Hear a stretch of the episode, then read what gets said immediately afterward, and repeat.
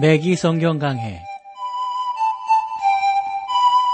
Thru the Bible 제공으로 창세기부터 요한계시록까지 강해한 맥기 목사님의 강해 설교를 보내드리는 맥기 성경 강해 오늘도 목동제일교회 김성근 목사님께서 말씀을 전해주시겠습니다. 자, 오늘도 여러분들을 에스겔서로 모시겠는데요.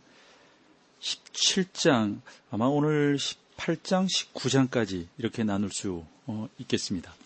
17장에서 주제는 두 독수리의 수수꺾기인데요. 어, 이제 우리가 이 성경을 보면서 한번 나누죠. 어떤 내용인가? 17장 1절과 2절입니다. 여호와의 말씀이 내게 임하여 가라사대 인자야 나는 수수꺾기와 비유를 이스라엘 민족에게 베풀어. 여기 보면 너는 수수꺾기로 비유를 이스라엘 민족에게 베푼러 이것은 아마 그들이 에스겔의 말을 이제 듣지 않으니까 아마 독특하고 아주 기묘한 방법으로 그들에게 접근하게 하시려는 하나님 아버지의 계획하심이 있다라고 어, 믿습니다. 3절 5절입니다. 이르기를 주 여호와의 말씀에 채색이 구비하고 날개가 크고 기치 들고 털이 숱한 큰 독수리가 레버논에 이르러 백향목 높은 가지를 취하되 그 연한 가지 끝을 꺾어두고 또 그 땅의 종자를 취하여 옥토에, 옥토에 심되 수양버들 가지처럼 큰 물가에 심더니 이 커다란 독수리는 바로 바벨론의 현재 왕 아마 느부갓네살을 말하고 있다고 봅니다. 독수리는 성경 어디에서나 그 바벨론에 관한 비유로 꽤나 많이 사용되고 있음을 보게 됩니다. 그도 그럴 것이 당시 바벨론을 상징하는 그 상징물이 독수리였다는 것, 그리고 로마를 상징하는 상징물이 독수리였어요. 이런 것들을 보면 우리가 알 수가 있습니다. 예레미야는 느부갓네살에 관하여 기록하면서 예레미야 48장 40절에 독수리의 비유를 사용하여 이렇게 말을 했습니다. 나 여호와가 이같이 말하노라. 보라, 그가 독수리같이 날아와서 그 날개를 보스라 위에 펴는 그 날에 에돔 용사의 마음이 구로하는 여인 같으리라. 다니엘 바벨론 제국이 바다 위로 솟아오르는 것을 보았으며 마치 독수리의 날개를 가진 사자의 형상, 형상 같았다. 이게 다니엘서 7장 4절에 나오는 말씀이고요. 에레미야 48장 어, 40절에 나오는 그런 말씀이라고요. 여기서도 보면 우리는 나무 꼭대기에 있는 열매를 따려고 오는 바벨론 왕 느부갓네살의 모습을 볼 수가 있는데 어떠한 모습입니까? 독수리의 모습을 하고 그가 오고 있음을 보게 됩니다. 그렇다면 그 나무는 누구를 말하겠어요? 그 나무는 이스라엘 민족, 특별히 다윗 왕가를 말한다고 볼 수가 있습니다. 느부갓네살은 다윗 왕가를 끊어버릴 것입니다. 느부갓네살이 히드기야에게 그렇게 말을 했고 또 그렇게 실행을 했잖아요. 아, 참, 그, 남유다의 마지막 모습은 여러분 처참한 모습이에요. 17장 7절로 가볼까요? 또 날개가 크고 털이 많은 큰 독수리 하나가 있었는데 그 포도나무가 그 독수리에게 어, 물을 받으려고 그 심긴 두둑에서 그를 향하여 뿌리가 발하여 가지가 퍼졌도다. 여러분 여기서 본 또 다른 독수리는 그 당시 아직 아, 강대국이라고 볼 수 있는 또 강대국으로 이렇게 성숙하고 있는 애굽을 말할 수 있습니다. 히드기야는 느부갓네살에 의하여 왕 위에 올라갔으며 그들은 함께 조약을 맺었습니다. 그러나 히드기야가 그 조약을 파괴하고 애굽 쪽으로 이제 붙게 되죠. 애굽으로 돌아가게 되니까 그런 상태에서 또 큰 화를 겪게 되는데 어쨌건 성경은 그러한 모습을 어, 요 7절을 통해서 우리에게 교훈해 주고 있습니다. 애굽을 향하여 기울어진 가지의 모양으로 그 시드기야의 마음이 바벨론 쪽에 있다가 그 조약 맺은 것을 깨뜨리고 애굽으로 향하고 있는 것이 가지가 그쪽으로 뻗어가고 있음을 우리에게 보여주고 있어요. 그 포도나무는 애굽 땅에 심겨져서 애굽으로부터 심을 얻으려고 했지만 애굽이 몰락할 것이기 때문에 아무런 도움도 받지 못할 것입니다. 느부갓네살은 애굽을 침략하여서 애굽을 속국으로 만들어 버렸습니다. 에스겔의 비유에 제시되는 메시지는 그러므로 다음과 같다고 볼 수가 있어요. 17장 22절에서 12절에서 15절입니다. 너는 패역한 족속에게 묻기를 너희가 이 비유를 깨닫지 못하겠느냐 하고 그들에게 고하기를 바벨론 왕이 예루살렘에 이르러 왕과 방백을 사로잡아 바벨론 자기에게로 끌어가고 그 왕족 중의 하나를 택하여 언약을 세우고 그로 맹세케 하고 또 그 땅에 능한 자들을 옮겨 갔나니 이는 나라를 낮추어 스스로 서지 못하고 그 언약을 지켜야 능히 서게 하려 하였으며늘 그가 사자를 애굽에 보내어 말과 군대를 구함으로 바벨론 왕을 배반하였으니 형통하겠느냐? 이런 일을 행한 자가 피하겠느냐? 언약을 배반하고야 피하겠느냐? 흥미있는 것은 느부갓네살이 그 언약을 지켰다는 사실입니다.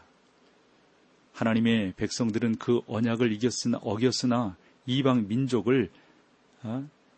이방 민족은 약속을 지켰다고요. 이 얼마나 대조적인가 하는 거죠. 일부 교회에서 여러분은 사람들이 성경을 가지고 다니는 모습을 볼 수 있을 겁니다. 그러나 그들의 마음은 하나님으로부터 멀리 떠나 있단 말이죠. 그들의 말을 믿을 수가 없는 거예요. 반면에 비록 구원받지는 못했지만 진실한 사람들을 우리가 일반 세상 가운데서 얼마나 많이 볼 수 있느냐 하는 겁니다. 느부갓네살이 와서 시드기야를 멸망시킬 것이다 라고 하는 내용도 그런 차원에서 찾아볼 수가 있습니다. 에스겔서 17장 18절 말씀입니다. 그가 이미 손을 내밀어 언약하였건을 맹세를 업신여겨 언약을 배반하고 이 모든 일을 행하였으니 피하지 못하리라. 하나님은 이 일로 인하여 시드기야가 심판을 받을 것이라고 말씀하십니다. 사랑하는 성도 여러분, 우리 매기 성경 강에 애청하시는 여러분, 저는 언제나 이 세상의 삶 때문에 하나님 앞에서 책망, 책망받게 될 그리스도인이 될까봐 두렵습니다. 하나님께서는 분명히 심판하실 것이기 때문입니다. 그러므로 우리가 이러한 내용들을 알고 조심해서 하나님 앞에 사는 것, 그것이 무엇보다도 중요하다고 생각을 합니다. 17장 24절입니다. 들의 모든 나무가 나 여호와는 높은 나무를 낮추고 낮은 나무를 높이며 푸른 나무를 말리우고 마른 나무를 무성케 하는 줄 알리라. 나 여호와는 말하고 이루느니라 하라. 아, 종종 하나님께서는 불경건한 나라들을 들어서 하나님의 백성들을 이렇게 뭐 혼내신다고 그럴까요? 진노의 막대기로 어, 쓰시는 경우가 있습니다. 그것이 하나님의 허용이죠. 그런 면에서 보면 하나님께서 아수르를 들어 이스라엘 백성들을 혼내시고 바벨론을 들어 혼내시고 애굽을 들어 혼내시고 에돔을 들어 혼내시고 또한 음? 그뭐 강력한 어, 그러한 나라들을 들어서 특별히 여러분 그 블레셋 같은 나라들을 들어서 하나님께서 혼내시는 그러한 경우들을 얼마나 많이 봅니까? 그러한 내용들이 여러분 지금도 있을 수 있는 거예요. 지금도 우리 가운데 그걸 어찌 없다고 하겠습니까? 성경에서 이러한 내용들을 우리가 조심해서 하나님 앞에 세움받고 하나님 앞에 온전하게 살아가는 것이 무엇보다도 중요하다고 봅니다. 이제 18장, 19장으로 이제 들어가 보겠는데요. 어, 여기에서의 주제는 죄의 삭슨 사망이라는 진리의 본보기가 된 예루살렘을 볼 수가 있습니다. 그리고 또 하나는 이스라엘 백성들을 위한 여호와의 비가 그 가운데 내리는 것을 보게 되죠. 자, 먼저 18장을 보면 하나님의 심판 중에도 각 사람들을 개인적으로 다루시는 그러한 하나님을 우리가 볼 수가 있어요. 어쨌건 여러분 죄의 삭슨 사망입니다. 자, 1절로 들어가 보실까요? 여호와의 말씀이 또 내게 임하여 가라사대. 또 이제 에스겔이 말하고 있죠. 자기가 말하고 있는 것이 하나님의 말씀이라고 하는 것을 그 당시 사람들에게 지금 선포하는 것입니다. 이런 내용들을 보면 그 당시 사람들이 얼마나 완악했는가 하는 것을 우리가 여기서 단적으로 볼 수가 있는 것입니다. 2절로 가보실까요? 너희가 이스라엘 땅에 대한 속담에 이르기를 아비가 신 포도를 먹었으므로 아들의 이가 시다고 함은 어찌미니요? 이스라엘 자손들은 하나의 속담을 가지고 있었는데요. 그 속담을 예레미야가 두 번이나 언급을 하게 되죠. 예를 들어서 예레미야 31장 29절에서 이렇게 말을 합니다. 그때 그들이 다시는 이르기를 아비가 신포도를 먹었으므로 아들의 이가 시다하지 아니하겠고 그 다음에 또 에레미야 애가 5장 7절에서도 말을 하죠. 우리의 열조는 범죄하고 없어졌고 우리는 그 죄악을 담당하였나니 나는 그 백성이 출애굽기에 나오는 구절에 근거하여 이 속담을 분명하게 말하고 생각하고 있다고 저는 어, 볼, 어, 보게 되는 겁니다. 그래서 그들에게 절하면 안 되겠고요. 그들을 섬기면 안 된다. 그러면서 하나님 말씀하시죠.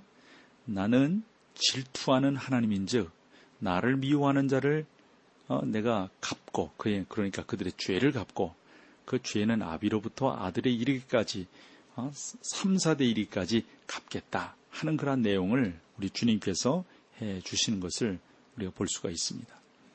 그러므로 여러분 문제는 이 구절에서 끌어낸 속담이 정확하지 못하다는 데 있습니다. 이것이 바로 문맥을 무시하고 성경의 특정한 구절만을 이용하는 위험성이라고 봅니다. 이것은 잘못된 속담이라고 봅니다. 그러니까 아비가 포도를 먹었고 그 자손들이 그 대가를 치른다는 것은 잘못되었다 하는 것이죠. 물론 어느 정도 그것은 우리가 인정할 수가 있겠죠.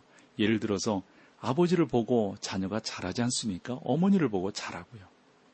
그게 어느 정도 사실이겠지만 하나님은 아비가 아들을 각각 그들의 행동에 따라서 어, 각각 심판하시는 거지 아버지가 그랬으니까 아들도 심판받는다. 이것은 있을 수 없단 말이죠. 이것은 영생을 위한 심판이 아니라 하나님께 순종하는 여부에 따른 이 세상 생활을 심판하는 것을 우리가 여기서 볼 수가 있습니다. 찬송 함께 하시고 계속해서 말씀을 나누겠습니다.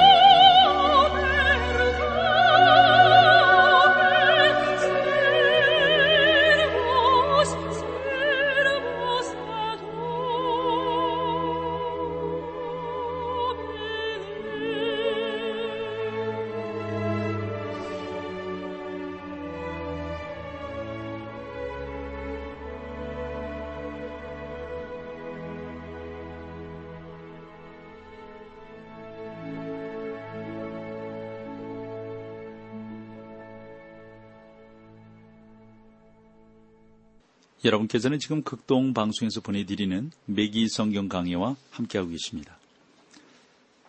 자, 이제 그 뭐 우리가 그 책 중에 보면 이런 내용들이 있죠. 가게 흐르는 저주를 끊으라. 뭐 이런 내용들.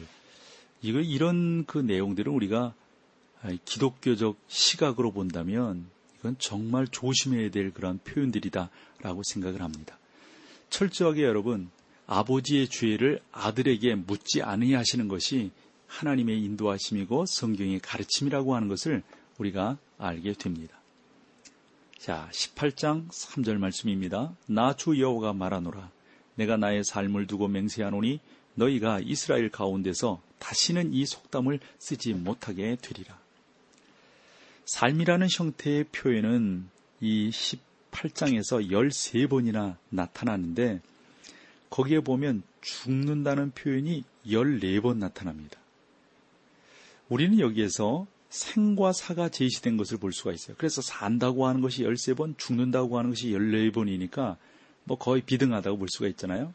그러나 여기에서 하나님이 말씀하시는 것은 영원한 생명이나 영원한 죽음이 아니라고 하는 겁니다.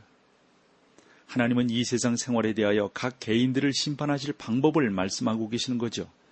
그래서 우리는 본장 전체를 그러한 점에서 파악을 해야 되는 것입니다. 그래서 이 에스겔서 18장은 우리가 주의 깊게 보아야 되는 거죠. 18장 4절로 가봅니다. 모든 영혼이 다 내게 속한지라 아비의 영혼이 내게 속함같이 아들의 영혼도 내게 속하였으나 범죄하는 그 영혼이 죽으리라. 하나니은은 여기에서 모든 영혼들이 자기에게 속하였다고 말을 합니다. 그러니까 하나님께서는 이러한 말씀을 통해서 당신이 진정한 하나님이 되심을 우리에게 선포하고 계신 거죠. 아비의 죄가 그 자손들에게 미친다면 그 자손들이 아비의 악행을 쫓았기 때문이다. 모든 사람들은 각각 자기의 죄 때문에 죽는 것 아니겠어요? 그러니까 그 아버지의 죄가 그대로 전가되는 것이 아니라 그것을 아들이 보고 그대로 하기 때문에 이런 말들이 나오게 되는 거죠. 신명기 24장 16절에 보면 이런 말씀이 있습니다. 아비는 그 자식을 인하여 죽임을 당치 않을 것이요 자식들은 그 아비를 인하여 죽임을 당치 않을 것이라. 각 사람은 자기의 죄에 죽임을 당할 것이라. 이게 옳은 것입니다. 이게 성경입니다. 범죄하는 그 영혼은 죽으리라. 이게 하나님의 약속이죠. 5절로 9절을 볼까요? 사람이 만일 의로워서 법과 의를 따라 행하며 산 위에서 재물을 먹지 아니하며 이스라엘 족속의 우상에서 눈을 들지 아니하며 이웃의 아내를 더럽히지 아니하며 월경 중에 있는 여인을 가까이 하지 아니하며 사람을 학대하지 아니하며 빚진 자의 전당물을 어, 도로 주며 어, 억탈하지 아니하며 줄인 자에게 식물을 주며 벗은 자에게 옷을 입히며 변을 위하여 꾸이지 아니하며 어, 식을 받지 아니하며 스스로 손을 금하여 죄악을 짓지 아니하며 사람 사람 사이에 진실이 판단하게 어, 내 윤례를 좇으며 내 규례를 지켜 진실이 행할진대 그는 의인이니 정령 살리라. 나 주 여호와의 말이니라 산 위에서 재물을 먹지 아니하며 그는 우상 숭배에 참여하지 않습니다. 이 사람은 하나님의 규례대로 행하며 그 명령을 지키는 것이죠. 정령 살리라 나 주 여호와의 말이니라. 사람은 영생이 아니라 이 세상에 있는 생명에 대하여 말씀하고 계시는 겁니다. 하나님도 이 세상 생활에서 그를 축복하실 겁니다. 이것이 구약의 축복입니다. 18장 10절로 가볼까요? 가령 그가 아들을 낳았다 하자 그 아들이 모든 선한 아, 모든 선은 하나도 행치 아니하고 그 악 중 하나를 범하여 강포하거나 살인하거나 그러나 여러분 의인도 불경건한 아들을 가질 수 있습니다. 저는 참 그 설교하는 설교자로서 그런 면에서 참 조심스럽더라고요. 저도 자식을 키우면서 누가 여러분 우리 자식들에 대해서 자신할 수 있단 말입니까? 다 하나님의 말씀 안에서 잘 크기를 원하지만 삐뚤어 가는 사람들이 있잖아요. 또 그런 면에서 또 조심스러운 것은 우리 장로님들 중 자녀들을 이렇게 보면은 또 그렇지 못한 경우들이 있잖아요. 관사님들 중에도 말이에요. 이럴 때 참 목사로서 조심스러워요. 그러나 분명한 것은 여러분 다른 것이 아니라 분명한 것은 의인도 불경건한 아들을 가질 수 있다고 하는 사실이에요. 18장 13절입니다. 변을 위하여 꾸이거나 이식을 받거나 할진데 그가 살겠느냐? 살지 못하리니 이 모든 가증한 일을 행하였은즉 정령 죽으리라. 진리의 대가 자기에게로 돌아가리라. 14절로 가보세요. 또 가령 그가 아들을 낳았다 하자. 그 아들이 그 아비의 행한 모든 죄를 보고 두려워하여 그대로 행하지 아니하고 17절, 18절로 가보세요. 손을 금하여 가난한 자를 압제하지 아니하며 변이나 이식을 취하지 아니하여 내 규례를 지키며 내 윤례를 행할진대 그 사람은 그 아비의 죄악으로 인하여 죽지 아니하고 정령 살겠고 그 아비는 심히 포악하여 그 동족을 억탈하고 민간의 불선을 행하였으므로 그는 그 죄악으로 인하여 죽으리라. 하나님은 각 사람이 그 행위대로 심판을 어, 받을 것이다 라고 말씀하고 계십니다. 이건 각자입니다. 아버지가 죄를 지었으니까 아들이 벌을 받는다. 이런 것은 성경적이지 않다는 거예요. 하나님께서 영생에 대하여 말씀한 것인 것이 아니라 현세에 받는 심판을 말씀하고 계시다고 하는 사실을 우리가 다시 한번 기억을 해야 합니다. 하나님은 이스라엘이 이러한 원칙에 따라 심판받는다는 사실을 알기를 원하셨던 겁니다. 내가 죄를 지었기 때문에 내가 벌을 받는다 하는 것이죠. 18장 20절로 가볼까요? 범죄하는 그 영혼을 죽을지라 영혼은 죽을지라 아들은 아비의 죄악을 담당치 아니할 것이요 아비는 아들의 죄악을 담당치 아니하리니 의인의 의도 자기에게로 돌아가고 악인의 악도 자기에게로 돌아가리라. 범죄하는 그 영혼은 죽을지라. 우리는 그러니까 28장에서 이 표현이 또 이 구절이 아, 한 네 번 나오는 것을 우리가 볼 수가 있어요. 이 범죄하는 영혼은 죽게 된다. 31절 볼까요? 나 주 여호와가 말하노라 죽은 자의 죽은 것을 내가 기뻐하지 아니하노니 너희는 아, 스스로 돌이키고 살지니라. 32절 가보세요. 나 주 여호와가 말하노라 죽은 자의 죽은 것은 내가 기뻐하지 아니하노니 너희는 스스로 돌이키고 살지니라. 여러분 여기에서 육체적인 죽음을 여기서는 언급하고 있는 건데요. 하나님은 오늘날 사람들이 죽은 것을 보시며 기뻐하시지 않는 분이십니다. 죽음은 하나님에게는 이질적인 것입니다. 하나님은 살리시는 분이고요. 복되게 하시는 분이시고요. 여러분 나사로를 살리셨지 않습니까? 우리 주님께서 살리셨잖아요. 또 주님께서 산자의 첫 열매가 되셨잖아요. 그렇습니다.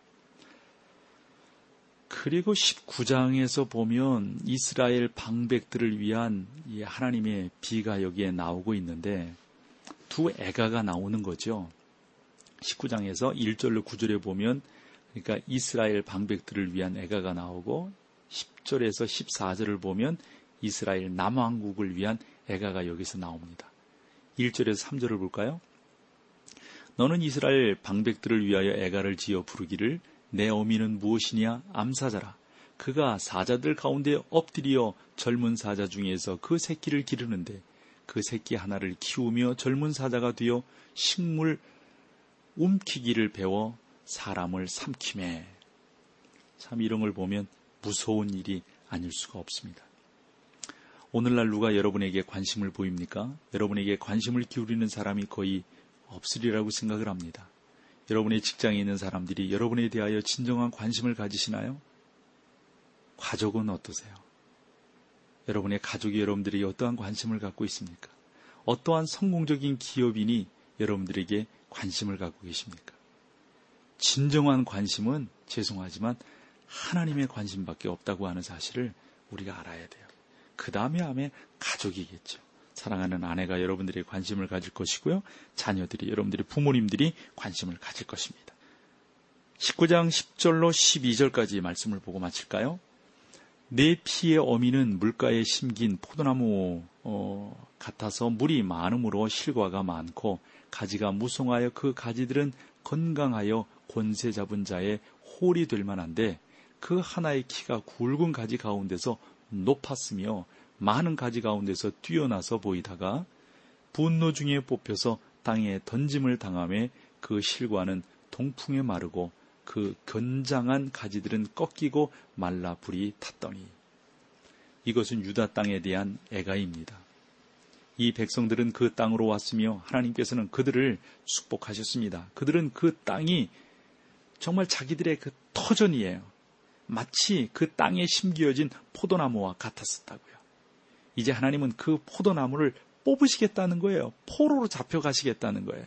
이게 얼마나 역사의 슬픈 현실을 말해주는 애가입니까?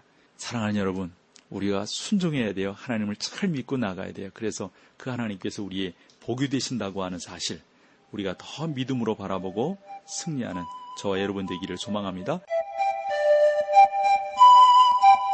맥기 성경 강해 지금까지 Thru the Bible 제공으로 창세기부터 요한계시록까지 강해한 맥기 목사님의 강해 설교를 목동제일교회 김성근 목사님께서 전해주셨습니다. 이 시간 방송 들으시고 청취 소감을 보내주신 분께는 나침반 출판사에서 신앙서적을 보내드립니다. 청취 소감을 남겨주실 분들은 극동방송 홈페이지에 매기 성경 강해로 들어오셔서 사연을 남겨주시거나 문자로 참여하실 분들은 한 통에 50원의 유료 문자 샵 1069, 샵 1069번으로 보내주시기 바랍니다. 매기 성경 강해 오늘 순서를 마칩니다.